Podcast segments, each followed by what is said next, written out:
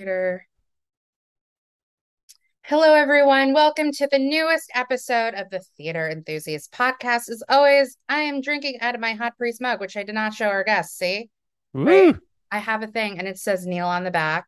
It's very fun. The hot, yeah. Cheers. Cheers. Hot priest candle is lit. Please welcome Joe Carroll. There it is. You hear it? All right, I'm putting it off because we have limited time. Do you live for the applause like Lady Gaga? I suppose I do, right? Because I'm an actor. I get, you know. Um, so Allison, you started a podcast. I did. You you have or had a podcast? I yes, yes, uh, is the answer to is it that. on pause right now? It's on pause. So yeah, I had a had slash have a podcast called Guys Who Like Musicals. Hmm Um, that's on the Broadway Podcast Network. We uh just paused. Like we were doing it all through the pandemic. We did over 100 episodes. Oh for over the course of almost two years. Talked to a lot of really cool people. Um, and during the pandemic, we kept it going. Uh, the pandemic's still happening, right? Like, not. I, I hate that people say that they're like, you know, like, oh, the pandemic is. It's not over, bro. It's not over. I work for a medical company and our like first thing we do every morning is COVID results. mhm, Still happening. I still right. wear my mask in Yeah. stores, going into a theater, Yeah. Yeah. like still a Yeah. So during the the the height, uh, one of the peaks of what of you know the pandemic, my my buddy and I, Dan Tracy, uh, who's my co-host, um, uh, he and I were just like we got kind of um a little bummed out frankly about talking about how much we love this thing we love theater and we love musical theater and we love broadway Mhm. and it was kind of nowhere in sight you know like it was Yeah. just you know there it was kind of the dark days of of of the pandemic and and then as the reopening started it was kind of so uh you know it was a little messy with the way that Broadway reopened and Yeah. a lot of people still getting sick and shows shutting down and all this stuff. And so so we just said okay we're just going to put this on pause. We because we were just a show we just loved to, to to talk about how great it is. Like we we didn't want to get like you know we didn't want to you know talk you know sort of talk about it as it was you know as things were just continuing to be a bummer. So um we just put it on pause. So it will return triumphantly at some point um but uh, I love that you started one. It is, and I also got to say this: we stopped doing it because it is a ton of work.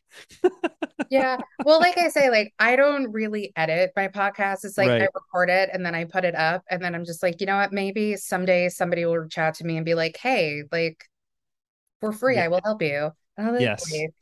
Yeah. Well, people like the the unedited thing. You know, they like this is just a completely candid conversation. Like I like you don't know. I might say something completely insane and then it'll be on the airwaves forever. You know what? That's fine. That's why, because before we started, I told you how long other podcasts have gone for, hmm Yeah. because we literally just get off track and just start talking about like The Office or just like some random things. So, Yeah. And that's kind of what I love about the podcast is like we are going to talk about you and your life and career in theater, but it just veers off into other things as well. I do want to mention really quickly, I do always have um show mugs for people. Mm. So, because you were in Romeo and Juliet, I jokingly call it Rome's and Jules. Um, I have a Shakespeare's Love mug for you. And I was one of the lucky ones to see you in Boston in Moulin Rouge. So Wow. Moulin Rouge. Although this is the Broadway production, but I do have a Boston Moulin Rouge tote bag somewhere in my apartment. Amazing. Amazing. I want a Boston Moulin Rouge tote bag.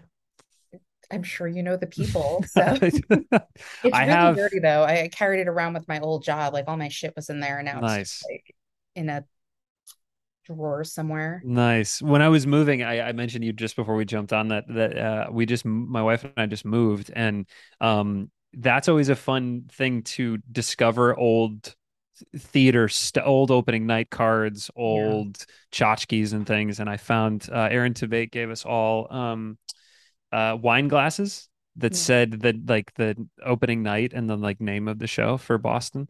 And then I found this really cool picture that um uh um oh gosh i think it was matt murphy who did the photos but i don't if whoever did the photos for for boston Mhm. um there was this very cool picture of us in the lobby of the emerson colonial theater like right after they rent the, the renovation was complete and all. Yeah. It was you know, and I was like, oh, like kind of down memory lane a little bit with those. But I'm obsessed that you just brought up Romeo and Juliet because that that's one of those credits of mine that people that just kind of slips in there in the middle that the people don't even I really realize research. I did a deep dive. I into always Playbill Vault and like a no little Instagram scroll and I Wikipedia and off of you. Uh, yeah, my fa I always tell the story because I find it so funny. So I had Andrew Kober on my podcast, I and I, love I him. asked him, "Who doesn't?" Seriously, I love him. I he is we, I'd love to talk about him eventually. We don't have to talk about it right now because we're getting distracted, but he and I have a real um a hobby in common. We are our soulmates in a way. nice. Andrew Kober and I. So Maybe I'll get a podcast of just like you and him, and then you two can just talk, and I'll just sit there watching. hmm It'll What, what, what we talk about it, it's incredibly boring to a lot of people, but we love it. We love airline points travel.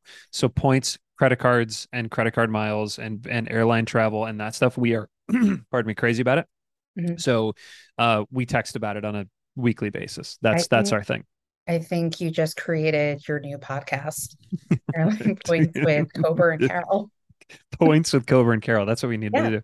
done. Yes, yes. But he did um the reading series did a cabaret in February, and my intro was he's very handsome because that's what he wanted. And then I talked about the credit card points, and then hmm he came on stage and he sang. Yeah, I love it. what else can you talk about that? But yeah, no, like I was, I did a deep dive, and with Kober, you know, I was asking him, and he's like, "Whoa, you did your research." I'm like, "Well, I'm not going to research a person I have come on onto my podcast." That's very nice. Yeah, We we did not research some people that came onto our podcast. that's fine.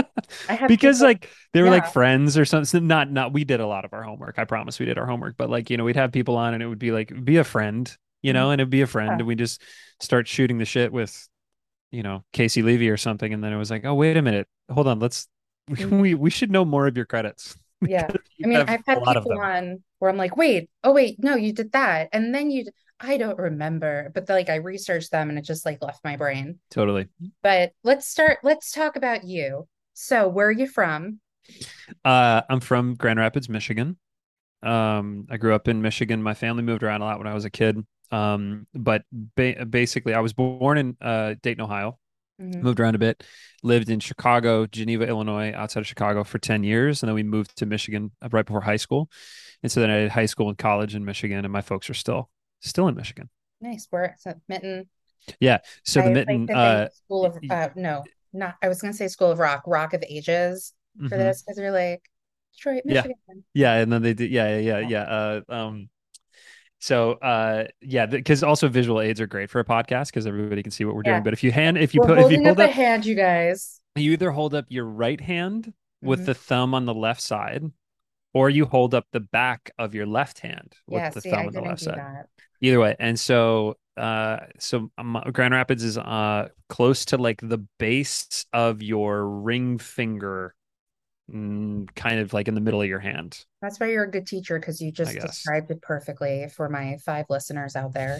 Yeah, let, seven. we we we joke we joked about that with ours too. It was like it was you know theater podcasts. It's like it's like you know five theater nerds out there just like us, and then like like my mother. Thanks, mom. Thanks for Yeah. listening. You know. Oh, and I was talking to my mom today, and she's like, I was like, oh yeah, I'm recording my podcast. She's like, make sure you don't ask this. I'm like, I'm hmm sorry. Yep. Have you listened to my podcast? She goes, maybe once or twice. I'm like, then hmm why are you telling me what to talk to about with people? My mom did it constantly. She was always like, listen, she would give us notes. She was like our Yeah. executive producer, truly. Like after every episode, we'd get like texts, Dan and I, but you know, my mom would would say Yeah. stuff like, I can't, I can't, I forget what it was, but she would always, you know, she's like, hey, you know, you guys are really finding your voice and this Mhm. is really working, but like this part, like this didn't work. Yeah. No, I, I say that because she doesn't listen to the podcast Oh, got it. giving me notes. Got it. Got it. So come on, mom, listen to the podcast. Yeah, come on. She doesn't have time. It's fine. My Yeah. best friend doesn't even listen to it, and I call her out on it all the time. Yeah, that's great. And then one day she'll start listening to it. And Mhm. uh, you know, all of these the shout outs will be there. She'll be like, "Oh, why did you do that?" So you like, I feel like half of Broadway went to University of Michigan. Yeah, there's a there's a bit of us. There's a handful. Which isn't a bad thing. They produce a lot of great people. You know what? It's the musical, yeah, the musical theater department and the acting department at, at Michigan are really good. Um, I had a great time there. Um, I blame, you know, you can you, uh, people say that a lot, you know, that there's a lot of Michigan folks on Broadway and you know, you can blame whoever you want to blame. I blame um like Celia Keenan Bolger, Gavin Creel, the you know, people from the sort of like late 90s and, and 2000s who hmm came through even before them to kind of make it what it was. And so like, you know, I was in high school watching YouTube videos of Jake Wilson and hmm uh, you know, um Andrew Keenan-Bolger and and Benj Pasek and stuff like that, saying like, "Oh, like I think I want to go to school there," um, and and yeah, it was it was it was great. It was it was an incredible time, and um, I was two and I was two hours from my family, which was a bonus. Um, you know that there was just a good musical theater program right down the road, which was just such a such a blessing. So yeah, so that was college. Yeah. Well, before we like go further, um, did you always want to do theater or kind of what led you to wanting to do that as a career and then go to college Yeah. Um, so uh, I did my first musical when I was in the third grade. it? hmm Uh, my mother was um, actually I always get the story wrong of exactly how she got involved with it, but there was a community theater at my elementary school, sort of middle school, hmm part of the community. Um, and they and she was volunteering or she was asked to volunteer.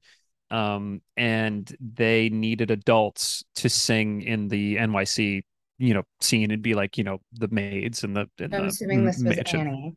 Annie. Oh my gosh, did I not say that? No, it's fine. So yeah, so I just jumped I You jumped can tell story. who a theater nerd is based on how you just described the scene.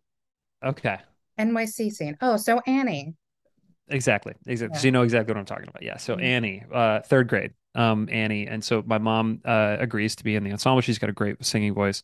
Um, and, uh, so she is in the ensemble, uh, in of Annie and she has to bring me to rehearsal, um, you know, instead of getting a babysitter. So I just sat there like enraptured with this, this play when I was in the third grade. I just sit there, like couldn't take my eyes off it.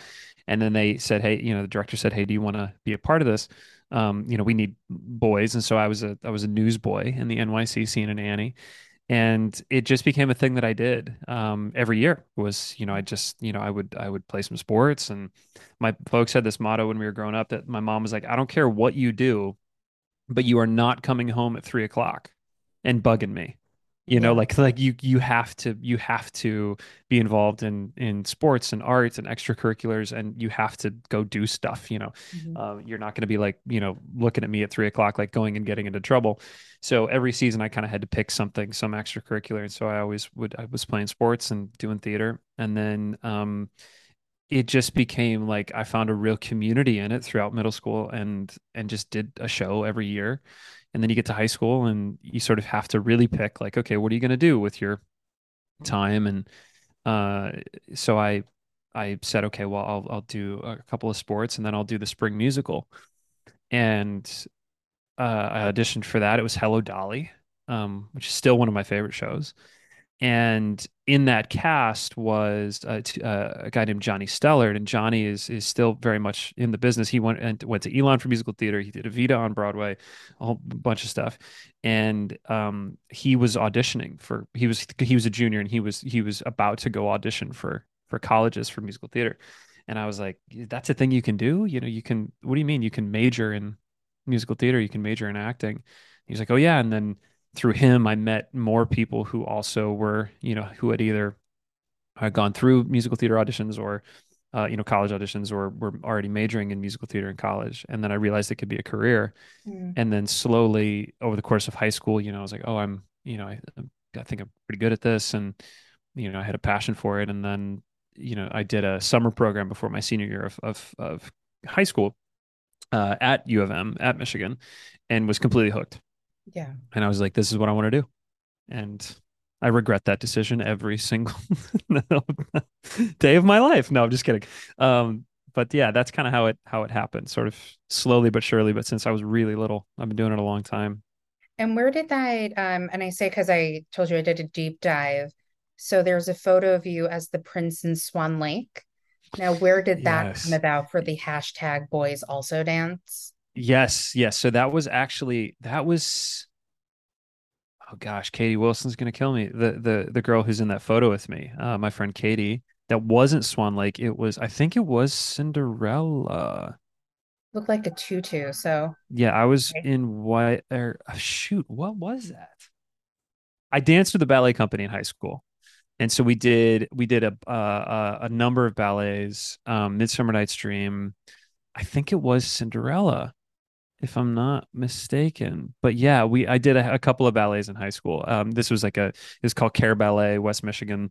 Um, great, they're still around, still still kicking, literally. And um, uh, I realized I the, the choreographer of Hello Dolly after my freshman year of high school was like, "Yo, if you want to do musical theater, you got to learn how to dance." I was like, okay. And so I took a, a, my first dance class was a tap class with uh, a bunch of nine year olds, and I was 16.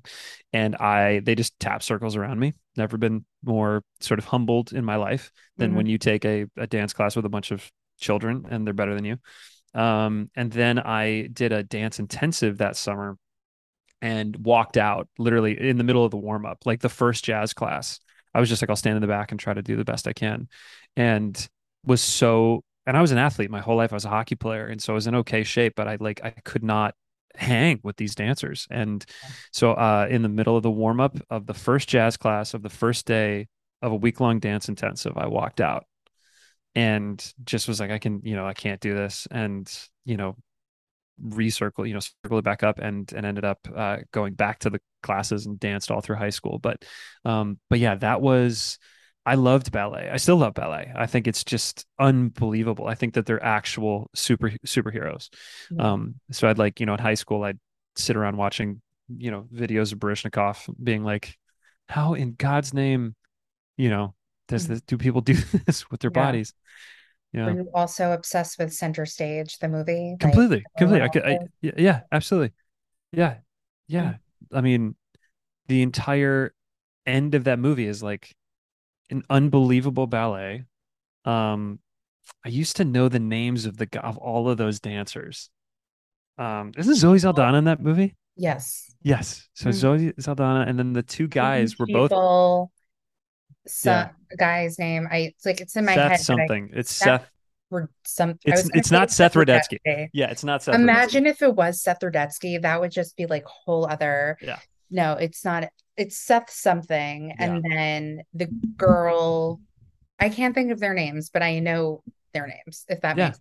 Yeah. Absolutely. Like the whole sequence where the the two guys are like, you know, showing off about like the way that they're going to end the variation and, you know, double tours and all of these things. And then, uh, yeah, it's just unbelievable. The movie's so great and so terrible at the same time. And they were principals in a American Ballet Theater, and now they actually no. The guy who played Charlie works for American Ballet Theater, and Ethan Stiefel is like an artistic director somewhere of some ballet. Yeah. wife is still in ABT. And why is that not a movie? Or, or, or, or, I mean, a movie, uh, a musical. Why have, uh, yeah, stage show. Why have they not turned that I don't know. into I'm sure at show? some point they will. I feel like they're concentrating on like 80s movies coming to Broadway. Yeah. Back to the Future is happening and the Karate Right. Kid. So Right. yeah. Right. So we just need to like wait 10 years. Is that what you're saying? And then there'll be a center stage I told Broadway my show. old roommate, yeah, my old roommate, she works for like a Broadway producing company, and I said, you have to get Troop Beverly Hills to be a musical. It has something for people like me, for the gays. They have a song about cookies. You don't need anything else. That's That's great. all I have. That's And that's so all you need.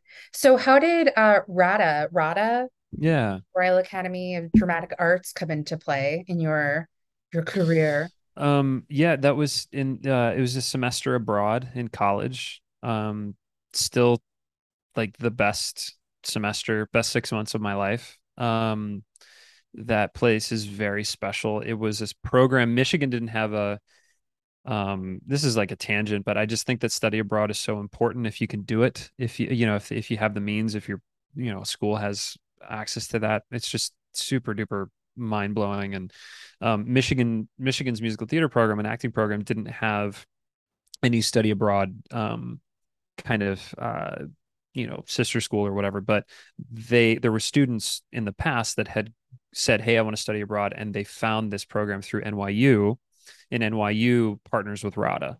And so and then it's basically like a Shakespeare intensive for the semester you know sort of a lot of the greatest hits of RADA education movement um, uh, stage combat voice speech you know scenes all of that stuff. Um, and it was incredible. It was incredible. I still and even even yesterday yesterday i was riding my bike through harlem and i ran into one of my classmates from rada who is a nyu wow. um and he was we were the same year at nyu and uh, he was just walking on the street in harlem. And like i'm still incredibly close with a lot of people from that semester because it was just you know i always loved musical theater and and still obviously do but this was just a semester of just acting of just yeah. text of just the classics and mm-hmm. we saw theater like every night you could get $10 you know 10 pound tickets to see most of the things on the west end or at the national theater so we would go yeah. like you know and fringe and all sorts of stuff we yeah. we saw so much great theater that that semester and that was 2010 which is like I can't believe I still I still feel like it throw up a little bit inside because I mm-hmm. like had already graduated college when you said that. Okay. So okay. Just like, oh, he's younger. Yeah, I got you. Well, I'm I'm sorry about that because I just I look at it and I'm like, still that was 12 years ago, and I still think it was like you know, four ish. You know. Yeah, I just saw a show the other night, and I have these people coming on to my podcast actually, and um, it's called Macbitches, and it takes place over a night. And they had just cast a college production of the Scottish play. Amazing. And it like, just like brought me back to when I was in college and like the different archetypes that they had in this show. Not yeah. really like my experience personally dealing with like what was happening, but just um, you know, the insecurities that these girls had about getting cast in a show. I definitely related to. And I was like, oh, Amazing. college I remember. Yeah. It's called Macbitches. Is mm-hmm. it out now? Yeah, it's at the Kane Theater. That sounds amazing. Yeah. It's I actually really enjoyed it and it was very funny. I don't want to give too much away because I do have some people coming onto the podcast. I love it. No, I I uh yeah. I, I want I just want to see it. That sounds great. Oh no, please do. It's I I really enjoyed it. It's like 90 minutes, Kane Theater, 36th Street. Really love nice it. set it's pretty cool. Yeah. Cool. Check Take that. Yeah. So you graduate college, then what happens? Graduated college and then um what happened after that? Well, I guess like the the greatest hits. Um mm-hmm. uh so I went and I did a summer stock season or I did I, I, did one show at a at a small theater in Michigan called Mason Street Warehouse that is a wonderful um professional regional theater. I did my first show there in college, um, mm. and worked with uh, uh, like Tim Shew, who was uh, you know Jonathan Shue, and Tim Tim was in you know one of the longest running Valjeans in history. Did Guys and Dolls, all these things, and you know I was 18. I got to meet him and work with him, which was incredible. And then I went back there. Um, and did Avenue Q, got my equity card, and I moved to New York um, with my equity card in in August, and then in August of my of, of that year of 2012 i started auditioning for once and made my broadway debut in once um, in september ish. Was it september yeah september of uh, early september of of 2012 so mm-hmm. um, once had won the tony uh, in you know that year and they were adding some additional coverage. They kind of realized that they were going to be around for a second so. I am very well versed in once Mm, sorry. My favorite. It's you didn't know. Yeah. So it's it has a very special place in my heart that show. Yeah. Did you see it um yes uh like on broadway like off broadway too or both or whatever i i literally tell this story like every single podcast about it i love it because it's still my it's my favorite show that i just so happen to be able to be a yeah. part of so i'm i saw it total of 10 times altogether like including off broadway wow. so when i first saw it I I love Steve Kazee. I've been a fan of his since he was in Spamalot, and so I got like a, a flyer in the mail. I'm like, let me just get a ticket for this because if I don't, I will never see the show. Saw it on a matinee, and I have never done this, and I haven't done it since. At intermission, I bought myself a ticket to see the show again. Oh my god, I love that. and then the second time I saw it off Broadway, nobody applauded throughout the show because they were just like so engrossed in what was mm-hmm. happening. Yep. And then I was there the first night of previews on Broadway. where I don't know if you heard the story about like the encore encore. Okay. So they come out, they do the curtain call, they come out again, they do the encore curtain call, lights go up. Nobody has left the theater.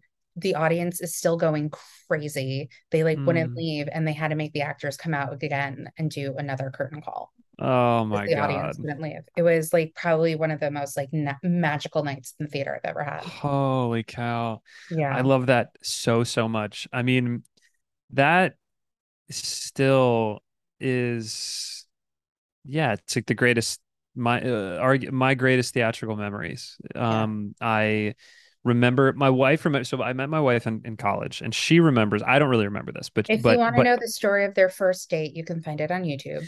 it is on YouTube. Is on Um, YouTube. so, uh, uh she remembers when we were in college me showing her that movie she'd never seen the movie before Mhm.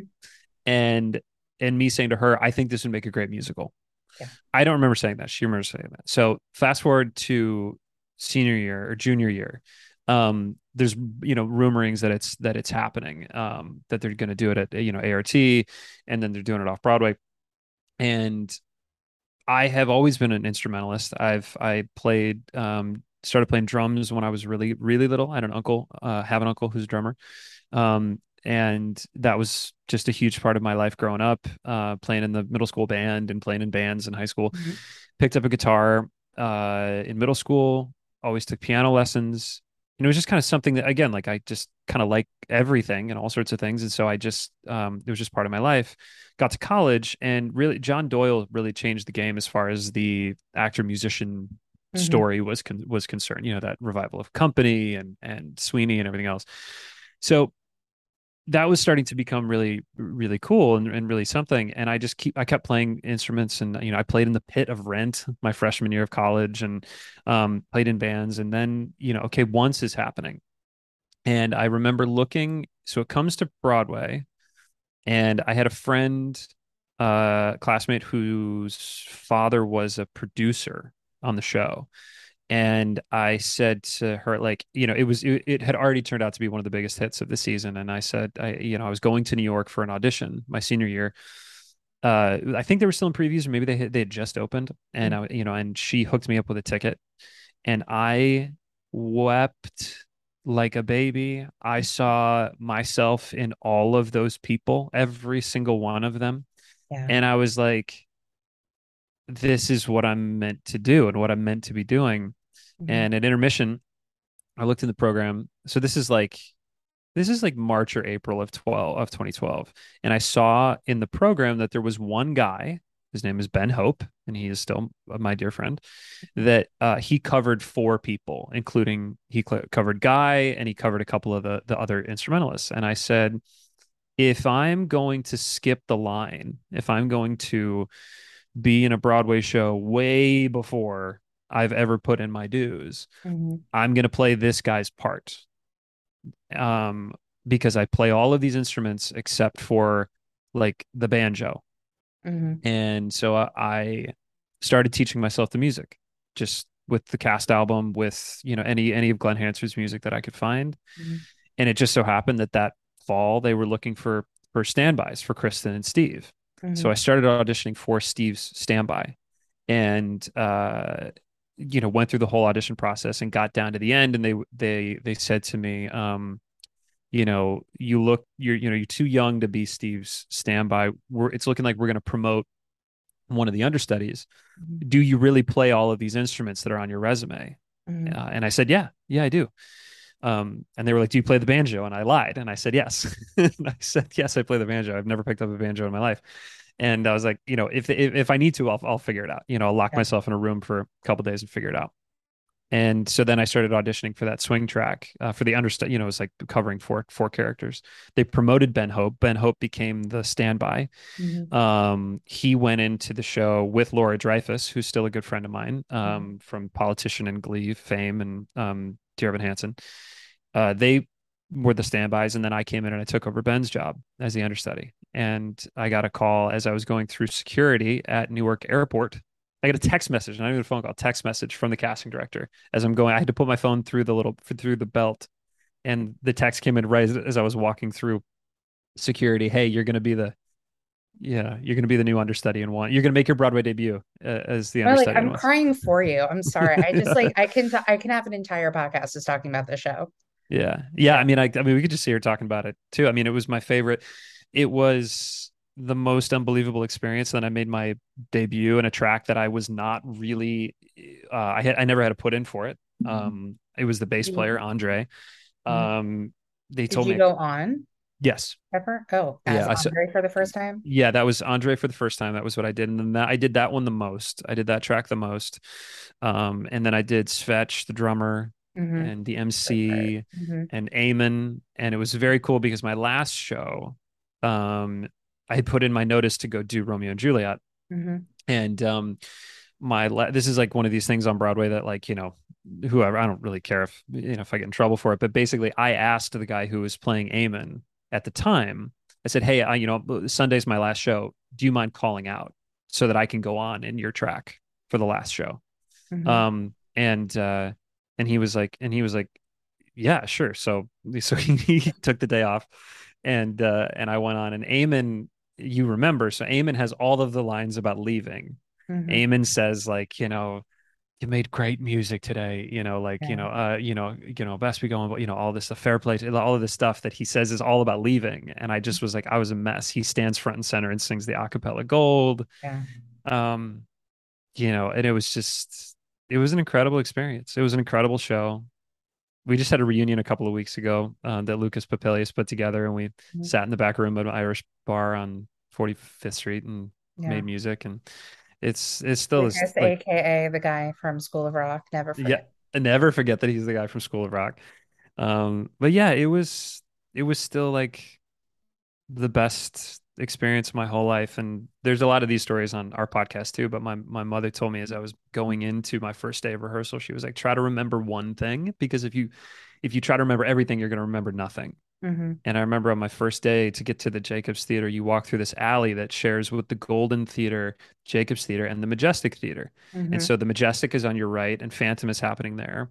I forget what was playing at the Golden at the time, but it was a play. I think it was a play with James Earl Jones. And then, uh, yeah, possibly, yes. Mhm. And then the Jacobs, and there was a sign that was clearly from like the dawn of electricity that Mhm. is hanging in that alley that says uh, that lights up after seven o'clock. That says the curtain is up, and there's and it's it's just I just remember walking through a stage door and seeing that sign in this alley surrounded by garbage and being like, that is the coolest thing I've ever seen. You know, like Yeah. you know, Julie Andrews sat on these stairs Yeah. that I'm walking past to like go into this theater. You know, anyway, Yeah. so it was pretty cool. I remember I saw once one time and the person I saw with, she and I were all the way right orchestra. Mhm. And so because of that alleyway, we heard a very muffled masquerade Absolutely. Phantom. So we Yep. had two shows for the price of one that night. Uh huh. You can kind of hear what's going on at, at Phantom.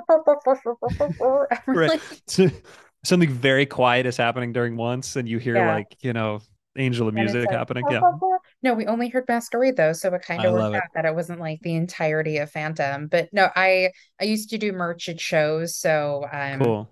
I know that alleyway fairly well because of the Golden Theater. Yeah. To like whatever. I Yeah. also like one night of merch at uh Bandstand NBD. Oh, Yeah, which we'll get to. So I I love it. we'll talk about Romeo and Juliet because that was kind of like a thing for the moment because like Orlando Bloom was going to be in it and Right. Condola Rashad and all of that. And no one came to see it. I did. I was there. I don't remember you, but I do remember Orlando Bloom coming on stage in a motorcycle hmm Yep. and it was Yep. like very bare stage with fire at some point. Lots of fire. Yeah. Yeah. Yep. Yeah. Um. Man, was Just- trying to make that show happen? God Yeah. I like, you know, it's one of those crazy moments uh in my life because like it's just like it's how the entertainment industry works in general, right? Like I'm 23. I don't really know anything, but I'm not going to do this play with with arguably one of the biggest movie stars in the world. Mhm. And um that experience, while unbelievable to be able to do Shakespeare on Broadway, like it just like I said, I was joking about it, but like people didn't come. Yeah. And so ju- it doesn't matter. Like, I mean, uh, that all of these great people were, you know, were doing it and, you know, Mhm. it just didn't catch and we closed. Um, it's sad because I, I, I, I was his understudy. I was Orlando's understudy and I had dates to perform the role the, the week after we closed. So what they decided to do because we weren't selling super well was like, they and he was going to go do press for the latest Lord of the Rings movie, and I was going to do eight shows, and they just closed the show that week Yeah. um, instead of you know have to go through the whole thing. So that really stunk that I never got to perform it, but it was still like I mean I love Shakespeare, and Listen, you don't have to pay royalties for Shakespeare. Just go into the park and do your own production of Romeo and Juliet. Like grab your wife, and just Juliet, and just run around and this is good. This is a good Yeah. idea. Yeah, just do it myself. Yeah. Just Um, like go to Belvedere Castle and just like yeah. do a scene from Romeo and Juliet and, you know, like have at it.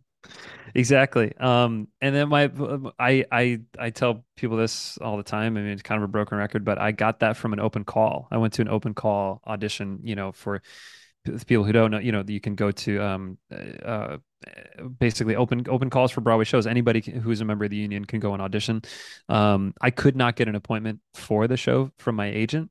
Um, I said, "Hey, I want to get seen for this Romeo and Juliet um, with Orlando Bloom." And you know, a lot of times, if you are still happens if you're a young actor and you don't have a you know an MFA from Juilliard or Yale it Mhm. sometimes hard to break into classical theater you know they they want to see these people who from these storied programs and I got a musical theater degree and I know that that's one of the reasons why I couldn't get seen for it and I said well you know fuck it I'm going to go to this open call and went anyway and um and was called back from that open call and and ended up auditioning a couple times and got uh yeah and I just you know it was fun because I I had seen a really great production of Romeo and Juliet in London when I was studying abroad Mhm. and I just stole all of the choices that that guy made It's in London I just stole all of it because I remember watching the show and you know everybody knows Romeo and Juliet you know the famous balcony scene um that was the audition side for Romeo and I walked into the open call and you could pick the scene that you wanted to read Mhm. and I was like, and, and I was like, oh, I can maybe be Benvolio. I can maybe like be his buddy, like, you know, Mhm. some buddy of some movie star. But you know what? If I'm not going to get a call back, if if I'm not going to hear anything from these people ever again, I'm just going to go do what I want for fun. Like, this is just another audition. I'm just going to go like have some fun. How many times in your life do you get to actually do the balcony scene from Romeo and Juliet? So I'm just going to go do this and, you know, see what happens. Well, in this production that happened in London, um, the line, what light through yonder window breaks, does not mean, oh, look at this beautiful girl up in the window. It means, oh, fuck, my enemy just turned on the lights and I'm about to get murdered because I am in the wrong place. I am in enemy territory and they just turned the lights on. So in this production, this guy says that and he ran off the stage and jumped into the audience and hid behind somebody in the front row. And like it was it was you know what light through the yonder window breaks and he runs in, off the stage and hides and i was like oh my god it blew my mind of like what we think you know classical text and what we think something means and what it actually means and so i just did that i just stole that guy's choice and i remember the casting director being like you know yeah you you really had an interesting take on that scene i was like oh yeah because i just stole it from this other guy Did you tell them that or you were just like, thank you? I didn't tell him. I know I didn't tell him that. I tell everybody that subsequently because I was like 23. I wanted to seem like I knew what well I was now doing. they know. Yeah. Yeah. Yeah. Just steal, steal from other artists. And, you know, it, it's called being inspired or it's the line between plagiarism and being inspired is razor Yeah. thin sometimes. So we are like coming, we have a little bit of time left. So I just, it's really funny that you bring up the whole musical theater degree thing because in the past, with like working with musical theater actors on those things, you know, the readings and everything that we've done in the past, Yeah. what is your take on that? Because you're also now starting to do a lot of television work. Um, yeah.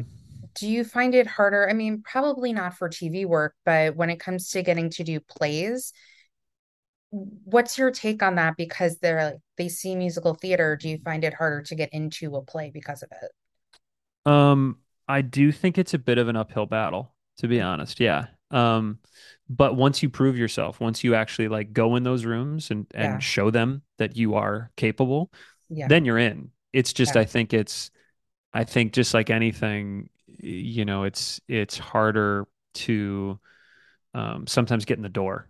you know and i think that that is that's an that's an equity a true meaning of equity thing across the board i think just like we shouldn't hold these old school institutions on such a high pedestal because you're missing out on people who are great Yeah. otherwise you know musical theater people or just people who didn't have the means to go to yale Yeah. you know what i mean like you Mhm. shouldn't have to you know that shouldn't be the barrier to entry but unfortunately it is sometimes Yeah. and people will say that about musical theater as far as Michigan is concerned. People might look at me and be like, "Oh yeah, you went to Michigan, got a BFA in musical theater." Like, you know, they might think the same thing, but um, yeah, yeah, I do think it's harder. But once you get in those those rooms, uh, you know, casting directors want to trust you. They want you to be good. Yeah. You know, so you just sometimes you have to deliver, and then you're in. Yeah. Um, so let's, because we do again have limited time and I have other things to ask, let's talk really quickly about Bandstand because that kind of blew up in a good way, Yeah, you know? So, and you talked about being a drummer. So you were the drummer in the band. So talk about the audition process and everything for that. Yeah, that was it was cool. Um, yeah, I that was a, you know, Tara Rubin. You know, like I said, casting directors want you to succeed. Like, you know, God bless Tara Rubin. Um, uh, just got I got an offer to do a reading uh, of Bandstand back in 2014, and um, pardon me, it was just a reading, and you know, no one was playing music, no one was playing instruments. Um, slightly different cast at the time. I mean, it was just people to read these roles, but I happened to play the drums, which Mhm. she knew, I'm pretty sure, because I had auditioned for the one of the productions of the Black Suits, Joe Iconis's show. Mhm. And uh, so I sent them a video of me playing the drums. So I'm pretty sure that that's how they knew that, or once, maybe, I don't know. Uh, but um, I got asked to do the reading and then just kept doing readings. And then uh, flash forward to what year was that now? 2016? We did 16. Yeah, six fall of 16 we did it at Paper Mill and I had to re I had to totally audition as everybody did for the show. Um, went in and read and then we had we did a band audition, a band call where everybody who was auditioning came into one room and we had the two charts. We had Ain't Too Proud and uh, one other one, I forget what it was, but we played in different configurations. So it was me and one other drummer and he was a better drummer than I was for sure. And I we just we'd play with different horn players, different combinations of people, and you know some guys who were clearly like professional musicians who they were seeing if they could read, and then I think some actors, you know, a lot of actors who could also play a bit. Um, and then we did it at Paper Mill, and we waited. We didn't know if we were going to Broadway until, um, gosh, I feel like I'm getting my dates wrong. I feel like I'm getting my dates wrong because that might have been 15. Anyway, whatever. We didn't go to Broadway for a year, basically. Mhm. Um, and uh, over a year. And uh, yeah, but it was crazy. And then just the, the response that people have had to it really uh, subsequently, like it, it's kind of blown up like, you know, uh, the cast album, uh, bootlegs, the vi- we did film it for, uh, you know, it was in movie theaters. We release it kind of like every year on uh, Veterans Day, Memorial Day, stuff like that. It'll come back out to movie theaters, which is cool. Um, but again, another one that was like one of the greatest, coolest experiences of all time, and just the, the producers did everything they could to keep it open, but it just, you know, it got to, you know, the the fall, it got to September of that year, and they just they were like, hey, you know, we we got to close, and we kind of kind of saw it coming because the the grosses weren't as great as they needed to be, but it was it was incredible, and it's I'm so glad that it lives on. That people keep singing the songs, like a lot of women sing, uh, "Love Will Come and Find Me Again," and um, you know, a lot of duets from. Anyway, it's it's a really it was a really special experience. Yeah. So how did uh Moulin Rouge Boston happen? Was Um, another audition you went on? Yeah, another aud- kind of another audition. I mean, uh, like so many people, one of my favorite movies of all time. I remember seeing it in the theaters with my mom. Um, we'd go to movies all the time together growing up. That was kind of our thing. Mhm. Um, and so we saw it that year, you know, whatever, 2000, 2001, and I just loved it. I would listen to the cast album all the time. And then uh, saw they were doing it in Mhm. Boston. Um, tried to get an audition, couldn't get an audition said to my agent, like for to play Christian, um, and said to my agent, like, can I just tape? Please just let me tape. So I made a made a self tape and then got a call like, hey, they want to see you in person. Uh, I was like, yes, they actually watched the tape, you know, and they they liked it. Um, and I went back in for a final sort of a, a, a true, uh, you know, work session, producer session um, Mhm. before Boston and um and then uh Timbers called me personally and said, "Hey, you know, we're going a different direction with the role, but if there's any way you'd understudy, um, we'd love to have you." And I was like, "Oh my God, like Alex Timbers just called. Like, you know, how do you not say yes to that? Um, and so I did. And so we I did the the lab um down on the Lower East Side. And then we went to Boston the following summer and it was made some of my dearest friends. I still keep in touch with those people all the time. Mhm. Um, Max Clayton turned is not it turned into my brother. And you know, we just one of my absolute best friends. And um the show has been so successful. It's been amazing. And um and then when it came to Broadway, um, I just made a career gamble to say, hey, I didn't, I don't want to understudy right now. Um, I want to play parts and I want to, you know, have a little bit more responsibility. So, you know, I'm not going to do my track. Um, uh, because also I I can't dance like, you know, uh, you know Max or Kyle or Olu or any of these people who are in the show. Like I couldn't dance, so I was standing off on the side, like you know, being like sort of you know Yeah. vocal support basically, um, and uh, and then understudying the the couple principles and which is you know it was an incredible experience. But I just said, hey, I'm I'm gonna take a gamble on myself, and and then started auditioning for Frozen basically right after that. And then Um, Frozen and and then Frozen happened. So Yeah. um, it kind of looks like in the history of my career, sort of like oh, like Frozen happened, and then I didn't Yeah. go with Moulin Rouge. Um, but the truth was that I had to kind of gamble and say, hey, you know, I'm gonna see what happens. Um, and then actually, I got a call. I had another job this spring, but they did call me to see if I'd come in and and and and do my part on Moulin Rouge. Uh, this like in April or whatever, and I couldn't do it.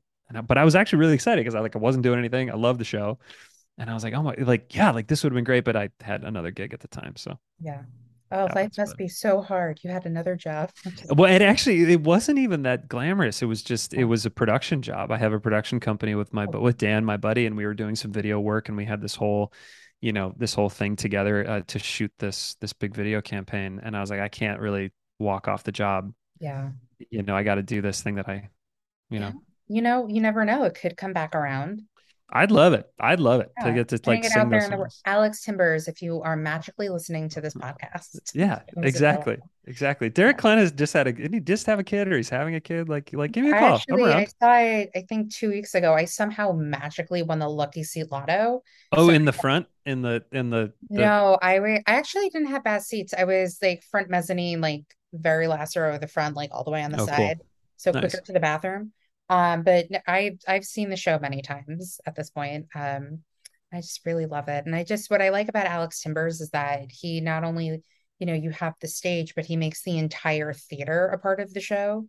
Yeah, definitely. Right. My, sorry. my agent said when he saw it, he was like, it's like, um, one of the, the pillars of, of drama, you know, like one of them is spectacle. It's like something like some Aristotle thing or something that like, it's a spectacle, truly. Like it yeah, is just an over the top, like you are immersed in yeah, that that you know Derek McLane said and everything else. It's just yeah. incredible. So Well, he also made it that way for I don't know who did the set for it, but Bloody Bloody Andrew Jackson, yeah, the whole theater, and Beetlejuice as well. I haven't seen totally. Monarchy, but our our BFF Andrew Kober's in it. We we went to go see it. We went to see it because we had we didn't see it. My wife and I, uh, he Kober and and Alex did um Les Mis together. Um, and so we went to go see it, and he was on in one of his tracks. Um, and then and then Alex Brightman is also a, good a good friend of mine, and so it was good to see. All it, it's incredible what they've done with that theater. Yeah, you're just immersed. You're just a Yeah. part of it. It's just amazing. Yeah. So let's talk briefly about your TV work. I will say when I used to watch New Amsterdam, it was very nice to like see somebody like I know pop up. Oh, And that storyline, I kind of knew it was coming, but I didn't know exactly per se what was coming with that storyline that you oh had. Oh my God, yeah. I mean, it was just fully, it's just fully insane. Here, let me, let's, okay, we're gonna talk about New Amsterdam. I'm gonna go see if my wife wouldn't mind teaching in the, uh, in the I'll, other room I'm gonna pause the So recording. cool. So let me just ask her if she can teach out there, and then we can keep chatting for a little Yeah, while. I'm gonna Okay, we're good. And we're back. So New we're, Amsterdam, yeah, great. where we left off. Uh, yeah, one of the the stranger, one of the stranger um guest stars I've ever done. Yeah. for sure. Well, we can, let's talk about it. So, and I mean, you have a lot, you're getting a lot more television credit, and we'll also talk about Five Days at Memorial. We'll get to that. Um, Awesome. I haven't watched it yet. It started, right? Like on Friday? Yeah, th just Yeah. last week they Oh, released the yeah. first three last week, hmm and then there's a fourth episode that just came out yeah, yesterday, a couple days ago. Yeah. Um, so yeah, we talked about that. Yeah, yeah, yeah, cool. But I don't want to like jump ahead I know. I talk about like your surprise appearance on Maisel. Because I always like when I see shows that I like, and I was like, oh my God, I know that person. right, right, Even though right. like it's funny, like I know you, but like we've never met in person. No, I mean that's one of those things about this. We didn't even talk about like how we know each other. Really, Mhm. or I don't know if you do that with with guests, but just like I mean, I will say, um, I mentioned it a lot, and then I had somebody who I, I did a reading with two years ago come on the podcast, and then I kept bringing up, oh, I did these readings, and they're like, oh, you did readings, and I just got like so embarrassed, and they were mm, apologetic about it because they were joking, but I'm like, right. I'm going to tame myself with I love it. Well, how I know all these people. well, we did a very cool reading Yeah, together, well, and we we did got a reading of Red Light Winter, and it was awesome, and it yeah, was a really great reading. yeah, Um, and we got Adam Rapp to do the Q&A with us after, which was insane to yeah. me. That was that was stupid. That Yeah. was incredibly stupid in a cool way. Yeah, no, I specifically remember where I was in Central Park when he wrote back to me. I think on like Instagram or Facebook on one of the socials where he agreed to do it. Yeah. And I literally was jumping up and down like a lunatic. And I'm like, I don't care. I'm in Central Park. Who the fuck knows who I am? Yep. Yeah. Just crazy, Yeah. crazy cool, And that's crazy cool. also like another thing that we always had, which was casting last minute. Mm-hmm. because we didn't have a Davis until like three days before the reading happened. Yeah, that makes sense. That sounds like everything though, you know. Yeah. You know, I always love being like when I get a casting, when I get a breakdown or an audition that says mm-hmm. like, you know, immediate replacement or like starts work next week, starts work Yeah. tomorrow. It's like, oh, awesome. Like they're desperate. And if they're desperate, they're going to be more likely to cast me Yeah. because there are less people who like, you know, anyway, Yeah. Well, no. I just find it really funny too because, you know, it got to the point where I'm like, we're gonna find the right person. Because I always said, like, we always are meant to get who we are meant to get, even if it's like last minute. And everyone's like, these actors aren't doing anything. It's a pandemic. Why aren't they saying yes? I'm like, we will get somebody. Like, it'll be fine. Yeah. Yeah. I'm No, totally. about it. And like the short amount of time we had, we put on a really great reading. Yeah. And I Yeah. also Truly. think it helps that the script was really great too, Yeah. Definitely. Definitely. And very descriptive um, stage directions. Mm, Yeah, massively. Yeah. yeah. There was one LaBute show we were going to do. It didn't work out, but there's like a stage direction in there that I still to this day like laugh about because I I'll tell you off air about it, but off air, off podcast Amazing. because Amazing. it's a new work. Not to like spoil anything, but it was Oh, great. chef's kiss. Great. Yeah. I It it. wasn't the one that you were offered, but it's fine. One day maybe you'll do it. Who knows? Yeah. I'm not saying no. I I emailed Neil LaBute this morning and he wrote back to me, so you never know. That's very cool. Isn't it crazy? Like when you, yeah, when you email people like that and they respond. It's mostly like it stems back from like for me with college. Like if you told me like over 10 years later that I would have a working relationship with Neil LaBute, like I'd be like, you're funny. Right. Yeah. Yep. Yep. Anyway, Yep. so the storyline on New Amsterdam. Yeah. It's like It's great. get off track. Yeah, so you and your fiance did like a 23 and me, and then you found out that you were brother and sister through a sperm donor or something. Yes. Yes, that's it. And um Yeah. so that was the guest star and we were we went into the like the office of the um like the counselor Mm-hmm. and we're trying to like work it out or whatever. Mm-hmm. And apparently it came from um uh the the writer read about it. He sent, he sent me the article basically that it was true like a like loosely based on a true story that like Oh, this is a thing that with 23andme and and these genetic testing things that like people are realizing you know that they have relatives in places they didn't have blah blah blah but that actually you know people in small towns or you know are are actually related and it's very it's kind of weird but you Yeah. know you don't realize it. It's not like you know anyway. So it was really it was bizarre. It was a bizarre like ethical Yeah. episode and it really did end on like a what are they going to do? I don't know what they're going to do. Well, I, because I distinctly remember it because again, it's like somebody I worked with was in something and it was, he said like, you guys, you know, if you want to be together, you can be together. You just can't have kids. That was pretty right much what he said. yeah that was kind of how it, he's like you can't have kids but you guys you guys need to figure it out Yeah. um yeah it's super weird um but i mean honestly for me like it's kind of macro that like going to work on a television show in new york city period hmm is the coolest thing hmm and so kind of when any of them call you know like when you get an audition for any of these and now i've been fortunate enough to do a few um it's like oh great like i'm going in for new amsterdam like you don't really get to choose Yeah.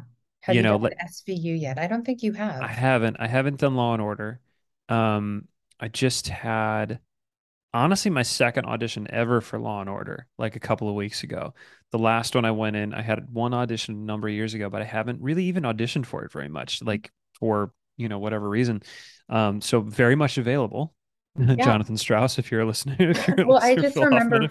yeah, for years, Chris Sieber in his uh, bio had like had Mr. Sieber has never appeared on Law and Order, and then Is that who that was? Yeah, Because I remember reading it like in the Spamalot, uh, uh, yeah, cat, uh, you know, playable like a long, a long time. That's Yeah, so funny. That's so funny. and then he finally made an appearance on SVU, Did he it, really? yeah, and it no longer says that. And I think it was like one year at the Tonys where Danny Burstein was nominated, and they were talking about like all of the performers on it who were on SVU, and they kept showing Danny Burstein. Like six times, like the Yeah, six different episodes of the, you know, yeah, because it, that was the Hamilton year. Um, yeah. uh, because all of them had done hmm SVU or, or or had Yeah. done Law and Order in some way like that season, you know, hmm and then it was just like Danny Burstein over the years, and they went all Yeah. the way back to like the night, like the early '90s and late, you Yeah. know, it was so cool. That's so cool. remember that was the year of also Fiddler because a lot of people thought Danny was going to win because the Hamilton people were going to split the vote, but then Leslie won. Mm, Yeah. yeah, yeah, Yeah. drama. Eh, It's fine. Danny eventually won his Tony and I and I cried because I love him Yeah, dearly. Dearly. he's he's one of the best. He, like, you Yeah. know, getting to work with him uh on Moulin Rouge, just like you know, they say don't meet your heroes, but if you if you can meet and work with Danny Burstein, it's just the the greatest. He's the greatest. Yeah. Oh, I'm sorry, my phone is ringing. That's so embarrassing. Hold on. it's fine. That's like so rug. unprofessional. It's Oh yeah, that's so unprofessional that the phone is ringing during the podcast. Come on, Joe. Is this your first is this your first outing? Um Who is it? Anybody exciting? You can pick it up. I don't care. No, it's it's the it's my my building. It's the super because our our dishwasher doesn't work. Our dishwasher's broken, so I think they're calling about when they can come fi fix it, which would be great. That would be great. So, yeah. I um, just put something in my with my building the other day, like my bathtub is clogged, come fix it. And then they mm, just like called up, they're like, Can we come up? I'm like, Yeah, sure. yeah, that's it. So, um, yeah, what were we talking about? New Amsterdam, Oh, uh, yeah. New and Danny Amsterdam, Danny Burstein. Don't Meet Your Heroes, SVU, Law and Order. yeah, Yeah. but I I haven't I done can, any of this. yeah, Yeah. I can just talk about Danny Burstein if you want. Let's talk. No, just joking. No, I mean, I just I just love that man. He is so freaking good. Um, I feel like you will not find a single person who will say anything bad about him. No, I have yet I've yet to find and like truly like this is Yeah. not like a you know like like a press talking point thing. Like truly he's just like the greatest. Yeah. He's the greatest. So Yeah. I don't know him personally. Like I've met him at like stage doors and stuff, but he's just uh I just want him to play my dad at some yeah. point in my life. Yeah. That's just what I want. I don't ask for a lot. Yeah. Just, you know, Harry Styles to play medicine when I see him at Madison Square Garden, and hmm for Danny Burstein to play my dad one day. Yeah, That's these are good. Yeah, you Yeah. can do that. That's yeah, yeah, you can do that. You can I do all don't that. have control over either one, but you know, it'd be great. How did how did Maisel happen? Uh similar, you know, just another audition but but right smack that. That was in the in March of 21. hmm Very much still like you know, on COVID lockdown, um, shows had started to creep back Yeah. in the fall of 20, uh, TV shows had started to creep back in the fall of 2020. Um, and then that was either the first or second time that I had auditioned for Maisel. Mhm. Um, and just sent in a self tape, no big deal. And then my wife and I uh, did our first like little mini get out of our apartment thing over. the- You know, we hadn't basically gone anywhere um, throughout. You know, for all of 2020, and so we rented a uh, Airbnb uh, up in the Catskills, and I got a call back, a vert a Zoom callback. Mhm. Um, had to drive back to the city, two hours to get a suit and then drive and then we I decided we decided to drive back out to this cabin and I did the Zoom call back from this Airbnb cabin in the middle of the Catskills with like very mediocre Wi-Fi um in front of a window so that like I had light or whatever and yeah and did it all over Zoom. I mean that's still the that's still the world of the Zoom callback. That's still a thing that Yeah. happens. We're recording over Zoom right now, so We are. We very much are. Yeah, I used to, with my old apartment, it was bigger. And when I started my podcast, I would have people come over to my apartment. And then, you know, the pandemic happened. And then I started up my podcast again. Zoom, Zooming it is. Zooming it is. Yeah. That's it. That's it. I have a smaller apartment anyway. So I'm not going to Mhm. have like you schlep all the way down here to be like, come sit in my tiny studio apartment.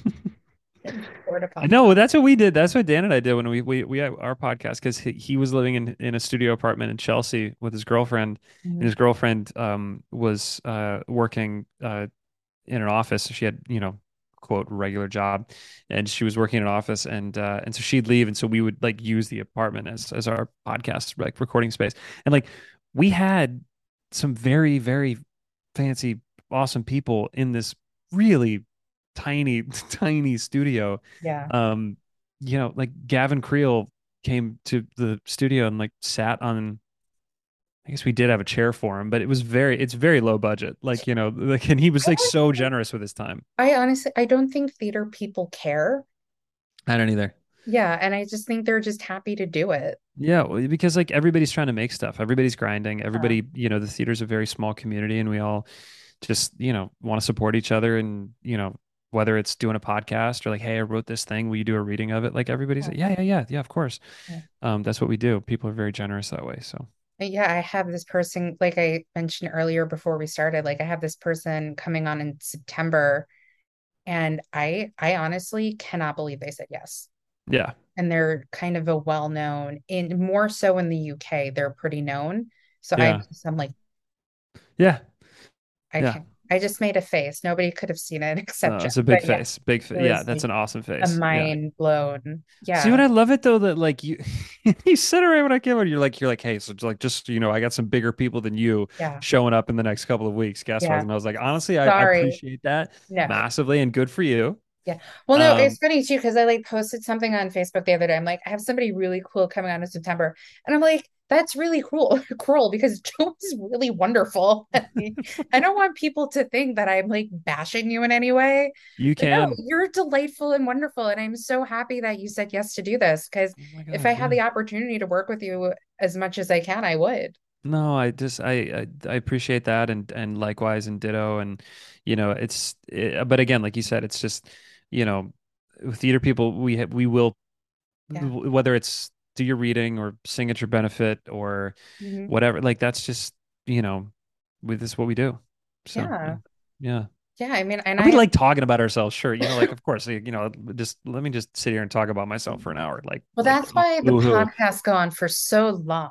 I'm just right right Well, no, people, listen, everybody, if they have the chance to talk about themselves and what they love doing, you know, why the fuck not? Yeah, it's like some people some people like it, some people hate it, but you know, I don't know. I don't mind it. Yeah. Yeah. So, um, let's talk about Five Days at Memorial. Am I saying it correctly? Yeah, yeah, Yeah. yeah. So it is a new show on Apple TV Plus. Am I okay? Mhm. It has Academy Award nominated Vera Farmiga as the lead. hmm And it's about, you want to tell the kids at home what's it about so I don't have to take it away from Yeah. It is a it is a very um it's a comedy. No, it is one of the darkest stories I've ever for certainly read. It's based on a it's a true okay. It's based on the show is based on actual events. hmm and they've asked us to be uh, clear about that because it's based on a uh, a a, a book, a, a, a, sort of um, the book Five Days of Memorial, written by Sheri Fink, is it was uh, expand that book was expanded um, on a Peabody Award winning uh, article, investigative journalistic article that she wrote about what happened at Memorial Hospital after Katrina. So it's about these doctors and patients and people in New Orleans uh, after Katrina. And the just complete chaos that ensued um, after the levees broke um, and you know life or death situations and and you know all of these things. Like it's just it's it's an incredible story. Um but it's just it's it's hard man it's a hard it, it's it's one that everybody you know friends who are watching it are like this is hard to watch but people really need to know about this like it's worth your time as a viewer, I think. hmm Um, I hope that viewers feel that way because it does leave you like for me, like we watch it and then I have to like watch an episode of New Girl before I go to bed. Yeah. You know, it's kind of one of those. It's um, but it's it's an incredible um kind of who do you call hmm story, you know? And um I have a small part, uh I have a handful of scenes over the course of um I think I'm in four or five episodes now, the the way that it was all cut together. Um, of uh, I play um, a business development executive who is kind of the only one, and I'm like an amalgam of many characters from uh, the um, the book and from the article uh, that I, I I'm a character who works for the company that owns the hospital. So the doctors are like emailing the hmm corporate headquarters and saying, you know, hey, we need help, we need help, we need help, and nobody was coming to rescue them. No one was no one was helping. And this guy that I play, who is based on a handful of people, uh, sort of c- compiled into one, uh, tries to help, tries to, you know, sends some helicopters and tries to do what he can from a computer uh, in Dallas, where the corporate headquarters uh, of, you know, were headquartered headquartered anyway. Um, that's a long rambling way to explain it. It's hard to exp- to talk about because it's just so it's heavy. Basically, what you find out in the first five seconds of the show. So it's not giving anything away. It's literally in the opening, like before the credits even roll. hmm Um, investigators pull into Memorial Hospital after it's been evacuated, and there are 45 people dead uh, that were found in the in the hospital, like in the lobby, in the chapel. Um, and these investigators basically go like, "What the hell happened here?" And so it's basically trying to figure out how did these people, how did all of these people die, Wow. and what and what happened in the aftermath of the hurricane. And you know, it's the 15 year anniversary of Katrina right now, uh, this this fall, and just so many things didn't work that should have worked. hmm And so, you know, I hope that people watch it. I hope it's not too difficult, but sometimes art's supposed to be, you know. That's a pretty pretentious thing to say, but um but you know, um but I yeah, I'm really I'm really proud of it. I think it turned out really really incredibly and I was so grateful to be a part of it. Um I had to quarantine in Canada. We shot it in Toronto. Had to quarantine in Canada for 2 weeks, so that was pretty wild. hmm Um but yeah, it's very it's it's it's neat. I I hope that people like it because Yeah. yeah, it's pretty special. Yeah, it also sounds like a very important story that needs to be told. Yeah, and it's while she is writing, I read the book um uh, while I was quarantining, so it's a it's a thick book. It's like a thick, you know, book that she it's hard to read as it's hard to watch, but hmm um uh this you know, she's an incredible investigative journalist writes this book about all of the failings of of what happened after Katrina. And then uh I get on set and and she's currently writing a book about the pandemic hmm about COVID. And I was like, oh my God, it's the same story, basically. Like, there's so many parallels Yeah. between what happened and what didn't happen more than anything, what didn't happen, Yeah. you know? Um, and hopefully the things that come to light from this story Yeah. as they did from the book. Like a lot changed after the book was written and the article was written, and she exposed all of the failings that you know of the of the system. Um, a lot changed. Um, like for example, this I, this might give away a little bit, but basically there was a whole issue in the story about the generators, right? So the water level's rising, the levees, and a lot of people don't realize that what happened was the flooding was actually from Lake Pontchartrain. hmm So the way that New Orleans is settled, it's between all of these. It's below sea level, and it's, um, you know, between the the Gulf of Mexico and then the P- Lake Pontchartrain to the north, and that was what flooded. So the water actually broke the levees of Lake Pontchartrain in the north, and that's what flooded. Um, and that's where a lot of this devastation took place. So the water level is rising. The generators, backup generators for these hospitals were in the basement. They're on like the first floor. Yeah. So if, I don't know anything about anything, but I know that like backup generators getting wet, not good. Yeah. So th- one of the things that changed after this, you know, one of the main things that that changed and around like Hurricane Sandy was that backup generators for basically all hospitals across the United States are moved to a fl- an upper level floor. Yeah. So even if you're you're not in New Orleans or you know Mhm. South Street Seaport, you know, and the, these these generators have been moved because Yeah. uh, that was a huge problem. Um, and so you know things like that, and they anyway, it's just it's just crazy. So, um, you know, worth a watch, and I hope people like it. And then if you have to watch the Great British Baking Show before you go to bed, Mhm. I totally get it.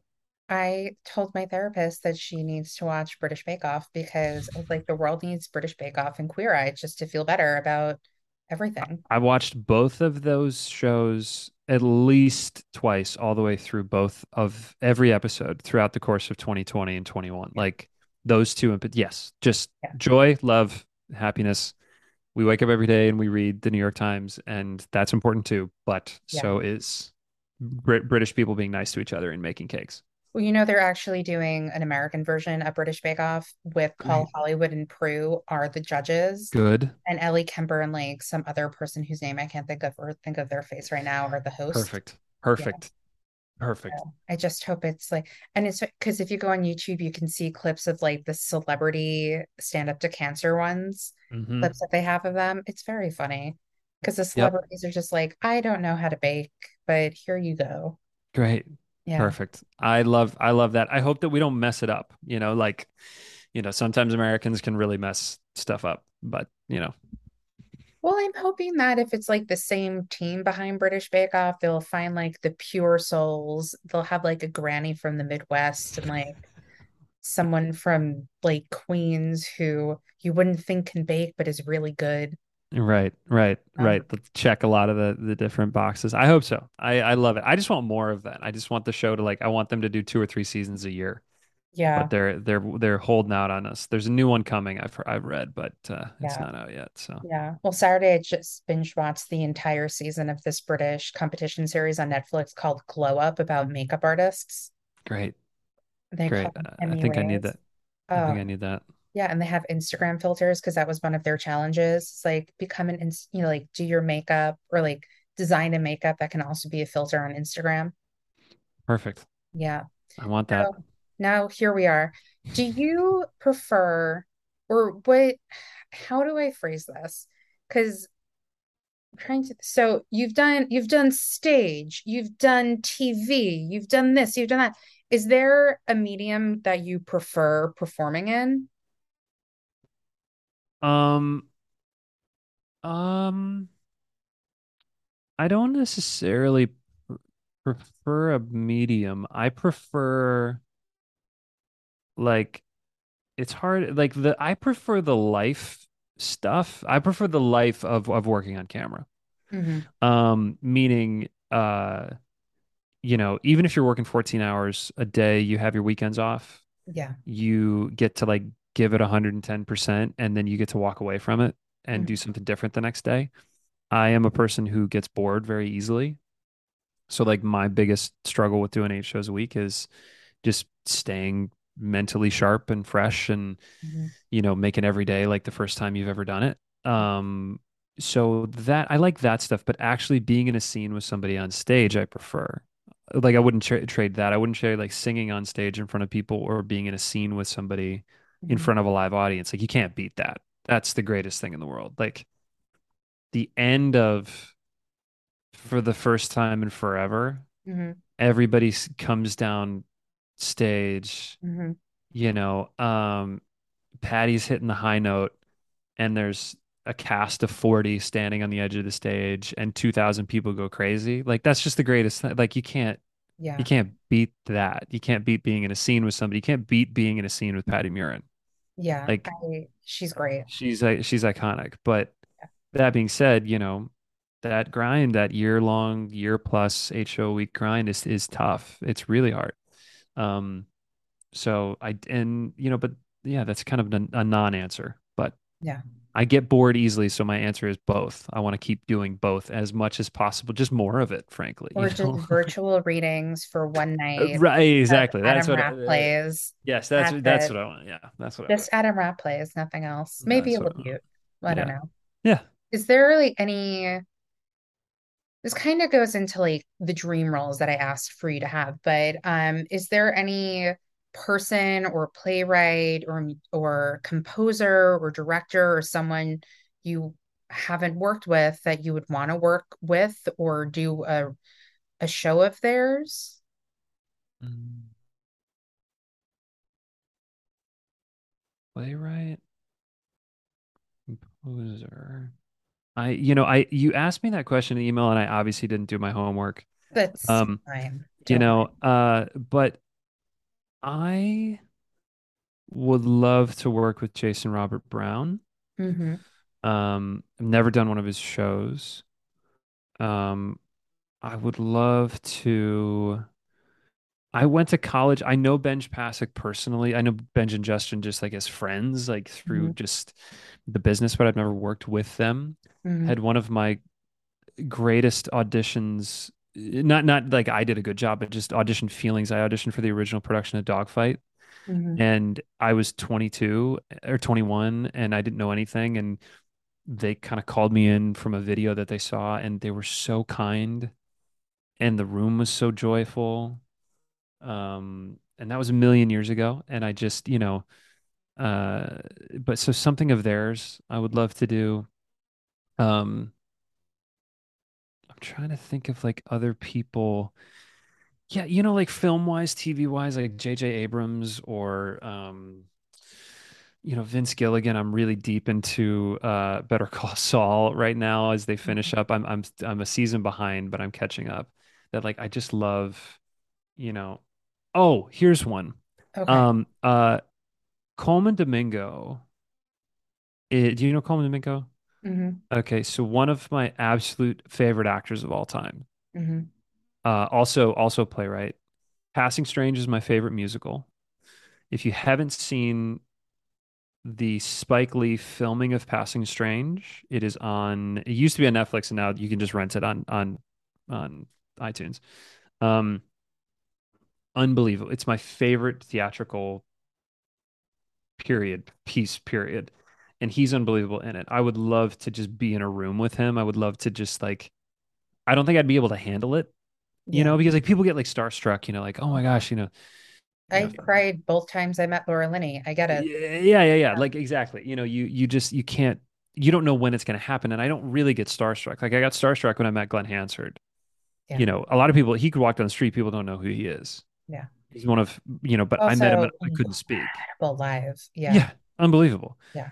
um but I could I got starstruck then. I've met a lot of cool people and I can't I don't really get very starstruck, but I feel like if I were to meet him, I would not be able to contain myself because the opening of Act Two of Passing Strange, he does this performance art piece, and I still think about that on a daily basis. So he also writes. So like if he were to hmm come up with anything, um, hmm that yeah. So that's yeah, that's a pretty good list, right? Yeah.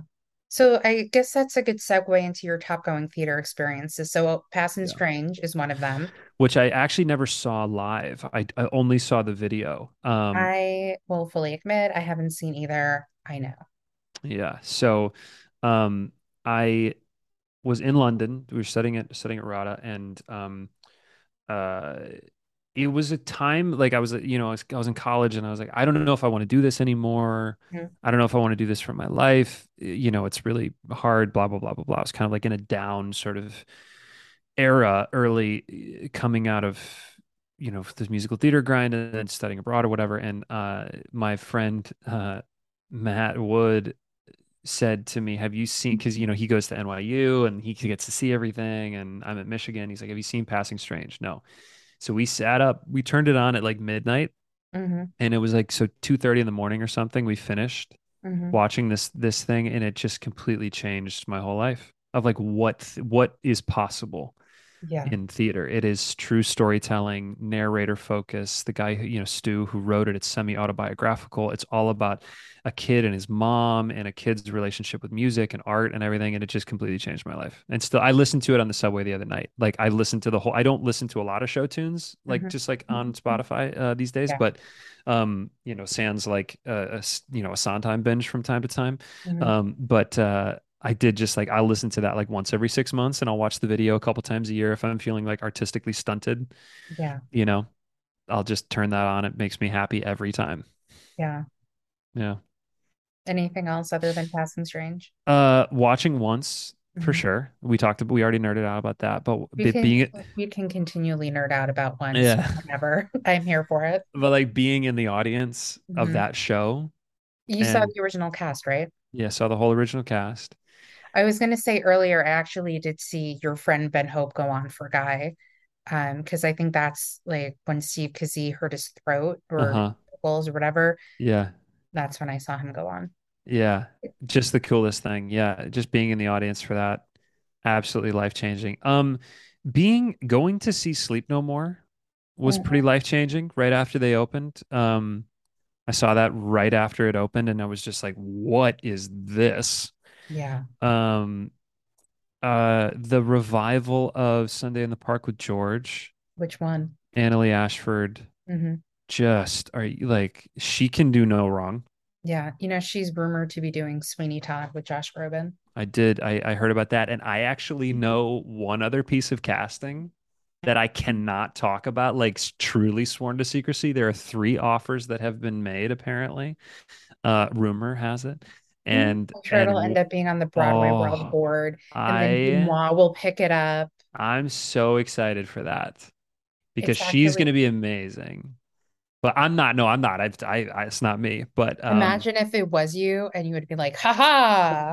Right. Just just like that'd be some really good um Hollywood uh Broadway, you know, behind the scenes Yeah. behind the scenesery, you know? Yeah. Like I don't know Joe if you follow DeuxMoi on Instagram.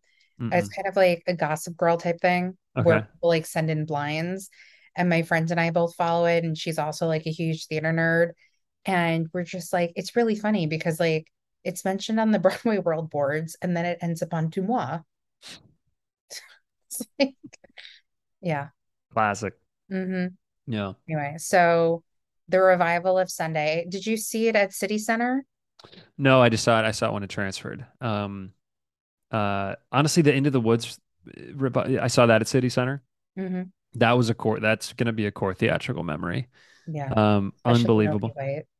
Oh my God. Yeah. And I I produced um I was a producer on James Ortiz who did the the puppetry, uh, Mm. who invented Milky White. Yeah. Um uh he did a show uh, a number of years ago called The Woodsman off Broadway and I um was a co-producer. Uh I raised some money for that. That was my first time ever producing, one of the coolest experiences ever. Um he's incredible. If he's like the greatest Instagram follow ever because every like when he gets bored, he'll just like build himself like the world's greatest green goblin costume that you've ever seen and just like post a bunch of pictures on Instagram. So just like check check him out. The guy who he's just he's incredible. Um uh what else though? Yeah, like I probably have a million of them, you know? Like going. I I saw Eartha Kitt in Cinderella on tour when I was like 10. That's incredible. Uh I saw the original production, the Out of Town tryout of Aida. Um when I was 10 years old. So, and uh, this is just a separate plug for our podcast. I have a pretty, not to toot my own horn, a pretty rem- amazing story about the out of town triad of Aida that I talked to Adam Pascal about on our podcast. So go check if you want to listen to that. That is Adam Pascal comes on the show. That was really fun. Yeah. What the hell else? Like, Um, Doing a reading of Red Light Winter. doing a reading of Red Light Winter for Yeah. sure. Just gonna keep Um, plugging that. It's not available anywhere. until we revive it, Oh, I until we like do an actual production of it. Why not? I mean, Yeah. I would direct it. Yeah, do Yeah. it. Or Yeah, maybe like Adam should just put that cast in a movie. Great. He was Let's talking about it, and I was saying to myself, like, just cast these people Yeah, right why here. not? Why not? Yeah. Um, yeah. What else? What are yours? Do you have any? I have a lot. Um, once the History Boys, um, the Ferryman, Mm-hmm. The Ferryman was incredible. yeah, Brief Encounter. Yeah. My wife and I still quote from the ferryman so many quotable moments, but when the old I, th- I feel the little kids are sitting around and the one little girl that we saw uh they do like a prophecy and or Yeah. whatever and then the the woman's like you're you're gonna have nine kids and the little the little girl goes nine kids fuck me blue I still like think about that line reading and this like iconic Yeah. seven year old or Yeah. maybe she was like you know I don't know older but Oh, I was in London when it was on the West End, and I said to my friend, I'm like, it's coming to New York. I don't need to see this. And then I was kind of Mm. like, man, I wish I saw it. But it was the same cast, Yeah. the Yeah. original. And a guy friend and I saw it, and I was like, we were Yeah. just freaking out about it. And then I ended up seeing it like a few weeks later in a much better seat. And I, I still was like freaked out by the ending. Not a bad way, but just like I knew it was coming, but it was Right, right, right. And I'm working on my terrible, terrible Irish accent to one day play Caitlin Carney. Perfect. Perfect. Absolutely.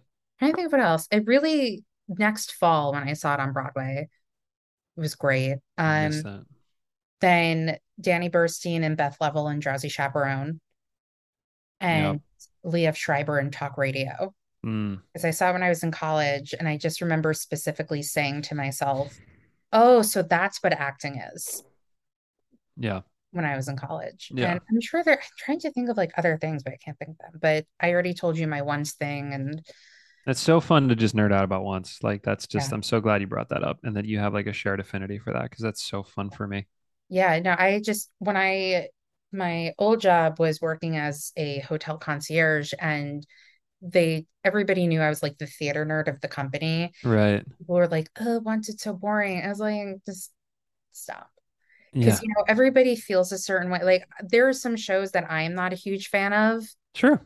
But you know, for me, I loved ones and people are like, "How could you like it? It's this, it's this." I'm like, you can like In the Heights. I don't have to like In the Heights. Yeah, exactly. You can, you know, there's know? theater, there's theater for everybody. There's theater for and everybody. I- Yeah. you know, and I I pride myself on being really good at like picking out, not so much anymore, but like that job, I was very good at picking out shows for people. And they're Mm, like, but the reviews, I'm like, the reviews are going to say whatever they're going to say. Trust me, you will like the show. And I say, just because I am not a fan of the show doesn't mean that you're going to like, not to like it. Because right. be like, what do you think of the show? And I'd be like, I'm not a fan of it. Yeah. I would like straight up tell them. And then I would say, but But I think that you, you know, yeah. yeah, if you have never seen, I mean, there's, yeah, totally. I'm with you. Trying to think what now I'm like actually thinking about what are other theater experiences I enjoyed so much. Yeah, that's that's that's it for now. I, I mean, I it. also did go to the uh, anniversary concert of Light in the Piazza, Yeah. which is my favorite musical. And I just, whenever I just need to have a good cry, I'll put on the overture of Light in the Piazza and I'll just cry. Yeah. Yeah. Yes. Yes. Yeah. That's some good theater nerd shit right there. Yeah. And I just, the entire second act, I was crying and I was walking home. And I overheard some guy on the phone saying, Yeah, I have a subscription because, you know, to Lincoln Center. And they have these tickets to this thing. And I went there tonight. Everybody around me was crying. Yeah. Yeah. And you're like, yeah. I'm like, yeah. Oh, man. Do you have any dream roles? Um, you know, probably. Mhm. Um, but the the the cop out answer is like stuff that hasn't been written yet. Um, I I just want to say you that know. you're not the only person to have said that, and you won't be the last. And yeah, I, I think I think I'm in an era where like, you know, sh sure I have dream roles, you know, like, you know, George and Sunday and and Bridges Madison County and you know like you know uh, there are so many things that I I want to do but um I think that like in theater school and when you're when you're coming up so often you are put in revivals like I feel like I know how to audition for revivals Mm-hmm. you know I have a BFA in musical theater that is kind of a BFA in in stuff that's already been written Yeah. right you know I can go to Lincoln Center and I can watch Patrick Wilson and the Full Monty, and then I can go audition for the Full Monty with an idea of what was created. Yeah. I still am trying to figure out what it's like to originate stuff, Yeah. what it's like to actually come in and, and have a creative team be like, I want Joe, you know, to do this thing the way that they want Danny Burstein to do it. I Mhm. just like, I just want to be Danny Burstein when I grow up. Who And he said, he said, I know we just talked about it. This is like the Danny Burstein stand podcast. He was like, he said during Moulin Rouge, my only goal was to have the respect of my peers Mhm. in my career was one of the things that he said. And I was, and that is the most true. He accomplished that. He Yeah. so has the respect of his peers, his, you know, creators and, you know, collaborators. And I just, that's, that's what I want to do. And so, yeah, like, you know, say though, yeah. you have been lucky enough to kind of have moments in your career like that because even though you were going into roles that were already created, like once it was a, an original musical, even though it was quote unquote jukebox, and you got to create for Bandstand. I did get to create for Bandstand for sure. I mean, I had the luxury of like watching Will Connolly in once and just being like, okay, I'm going to do, you know, my version of of of of what I think this guy is that Will Connolly created. You know, I'm going to Yeah. do my version of what David Abeles David Abeles created. I'm going to do my version of what Santino Fontana mm-hmm. created. With with with Bandstand, it was like it was it, it was it was as close as I've gotten. I want more more experiences like that. But I do know that a huge reason I got cast in that show was was that I could play the drums. You know, and that's okay. That's great. That's who I am.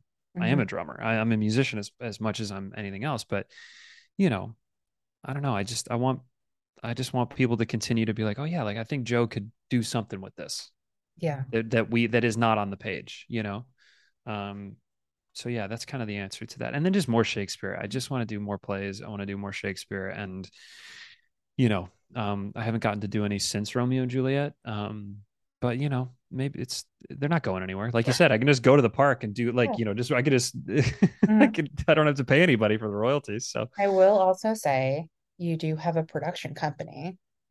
yeah, So you can just start making Shakespeare videos. Huh? Just saying. And you know, plenty of good idea. performers. This is a very good idea. This is not no okay. All right. See now that you're like calling me out, like we come we come to the end of this. Now I'm gonna have to go like do work. You know, I'm gonna have to go make stuff. I don't want to do anything. I I think you already I or whomever is listening, I'm a pretty creative person and I don't create as much as I would like to because it's just long story that's for not on a podcast. Um I'm very good at coming up with ideas for people to do things and be creative in their own ways. Yeah, I love that. Yeah, Appreciate it. All right, I'll go make some Shakespeare videos. perfect. And then like if you ever need help with any of them, I'm not really great at Shakespeare, but um I do have the mugs. I do have a huge Shakespeare textbook though that I had to get in college.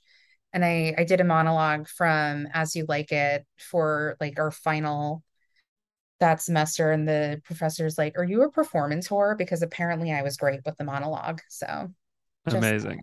yeah. It also had like some really good lines in it that my friends were jealous of that I got to say like your um your bugle eyeballs, your cheek of Mm, cream.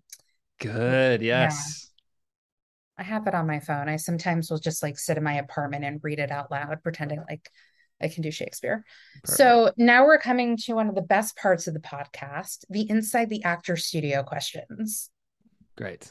So are you ready? Are you excited? Perfect. I'm so this was coming? I didn't. I didn't. Well, you're welcome. Okay. Hit, hit me with it. What is your favorite word?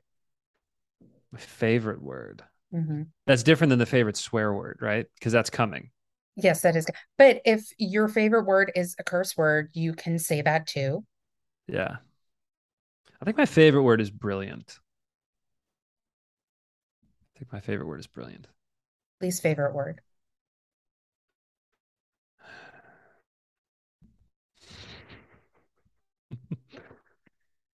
God, I don't know. My least favorite word. I can't. Oh my God. Um, focus, Joe. Um, my least favorite word. Hmm. It's not security deposit. That's two. That's two words. Is it, we can make it one. It can be a compound word in this moment. what turns you on? Red wine. What turns you off? White wine? Be, being yeah, white wine. being too hot. Being I I, I like I want to live in 65 degree weather at all times and drink red wine. That's the dream. I was walking around yesterday sweating so much because it Yeah. was so much warmer than I thought it was going to be. Yeah. And I didn't appreciate it. Uh, what now? What is your favorite curse word? Fuck. Mhm. It's a great one. It's used so many ways. It's and it's like it's just since moving to New York, my language has gotten absolutely horrifying. But it is what it is. Yeah. I am who I am. We were cussing plenty before we started recording. What sound or noise do you love? What sound or noise do I love? hmm Other than the passing strange cast recording. Oh my God, I do love that. Um, uh, the tuning of a guitar. I love. What sound or noise do you hate?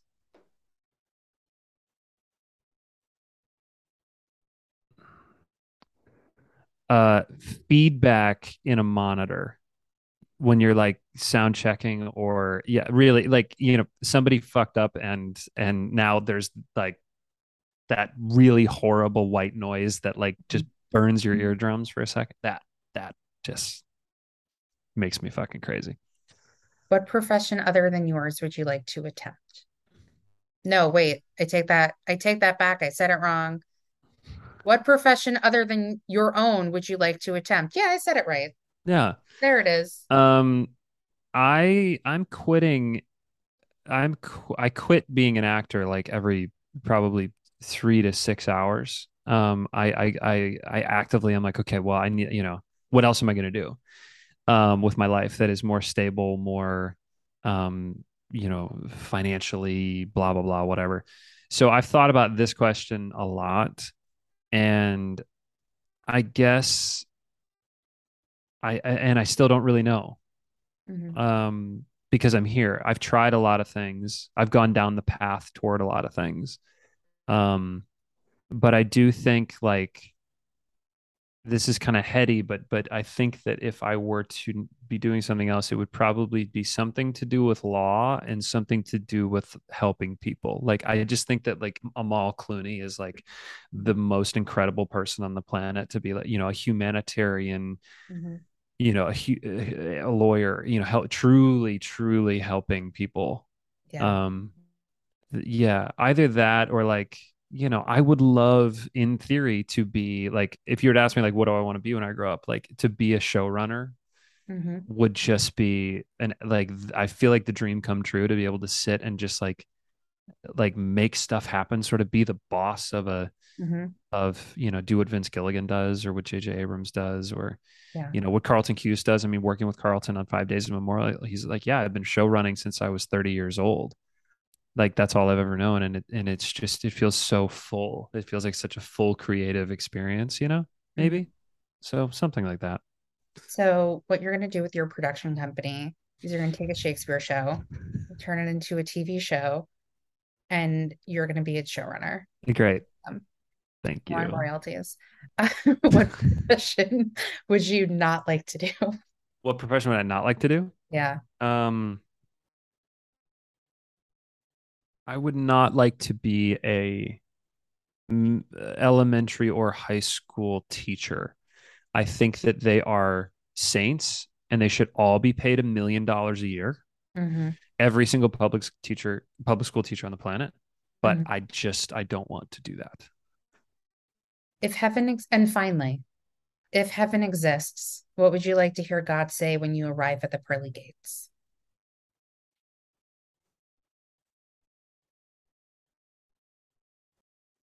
Mm. Hmm.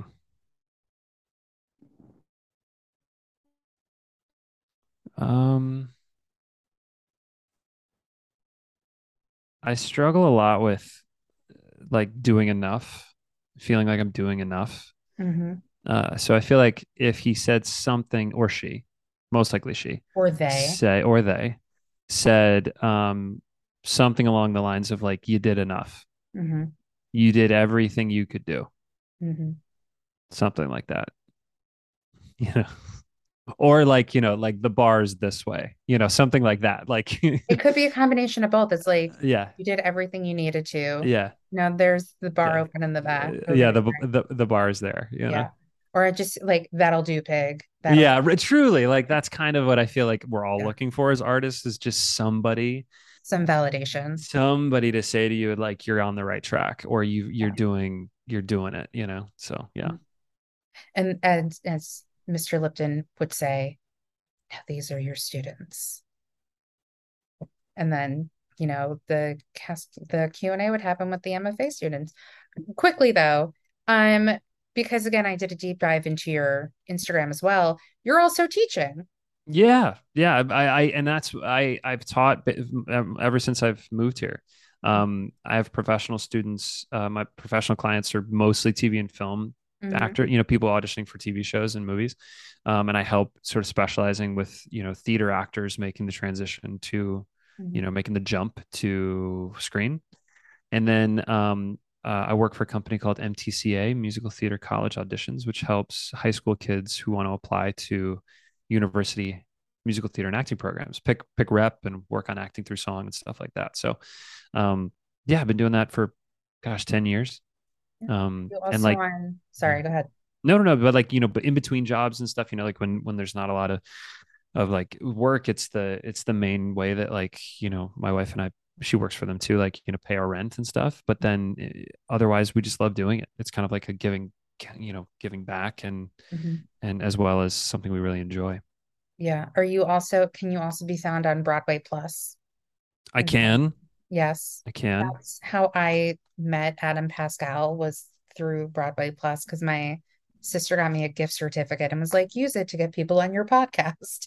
Like, oh my god amazing that's gonna happen, but she's like, you can't use it for like a voice lesson. It was like, I'm not going to sing in front of them. That's so funny. Yeah i uh i i just looked this up actually now that i'm talking to you. I am on broadway plus. It's been um uh yeah so so you can look look me up i guess. Is Broadway Plus still as popular now that the pandemic? I mean, it's still happening, but it's not what it, it was. i think so yeah. Yeah, I still think I have money on my gift card, and I'm like, who do I want to virtually meet yeah. that I haven't virtually met already from working with them on a reading? Yeah. Yeah. Yeah, David Abeles is actually on my list of people. Although I did meet him at the stage door of Harry Potter, and I kind of like geeked out. I'm like, I saw you in once, I saw you in Great Comet, and you're in this. And he was kind of like, oh my God, I have a fan. Yeah. It was pretty When great. he's such a he's such a um, like, you know, working steady hmm actor, you know, family man, Yeah. uh working actor, you know, like he's not a uh, uh a um, you know, I'm I'm sure he appreciate that. I love David. He's he's the greatest. Yeah. He's such a great guy. Yeah. And I was like, you probably understudy Ron. He's like, I do. I'm like, he's like, you'll have to see me when I'm on. I'm like, you'll have to let me know. And now he's playing Ron Weasley on Broadway. And I saw it and it was wonderful. That's awesome. Yeah. So, final things. Do you, how, what am I saying? I don't know anymore. I'm also very tired, so I apologize. I love it. I love it. Great. We're good. Welcome to, should we talk about once more before I figure out what I was going to, what I was going to ask you?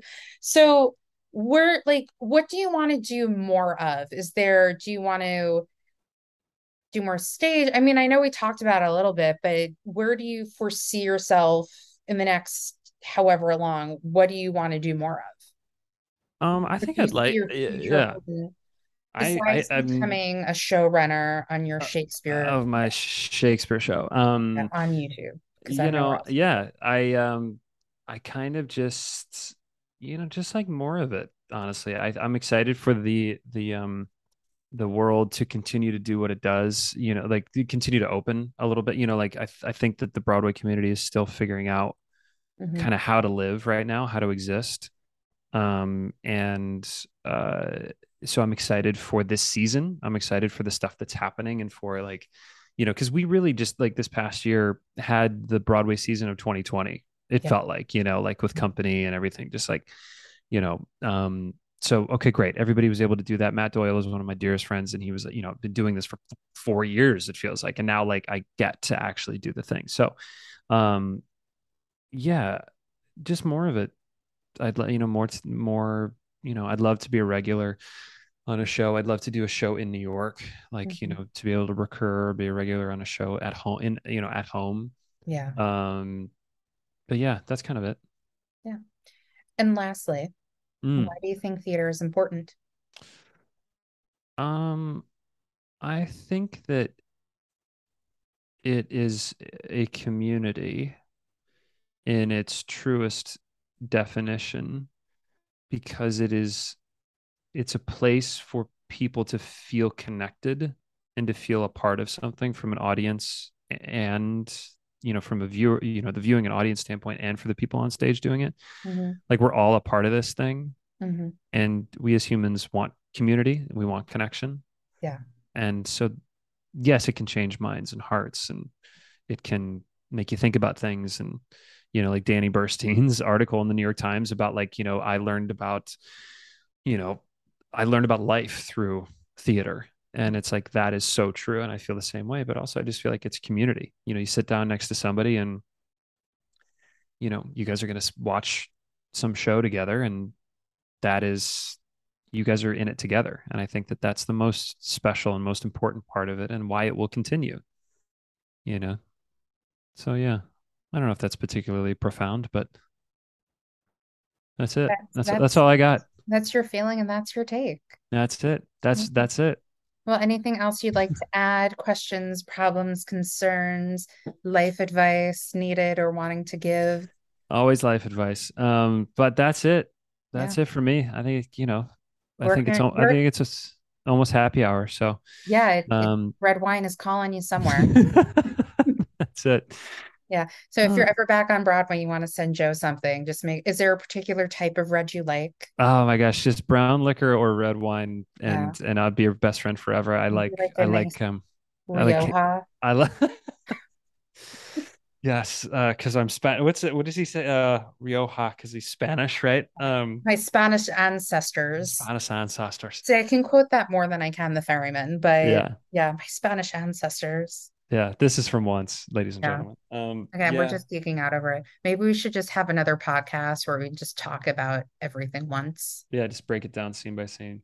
Yeah. Um, but yeah, that's all I got. So, Allison, yeah. thank you. Well, thank you. You can stay on once I stop recording, but thank you so much for coming on the podcast. And if you want to work with Joe, reach out and listen to his podcast with Dan Tracy, wherever podcasts are found. And thanks for listening, y'all. Bye. Bye.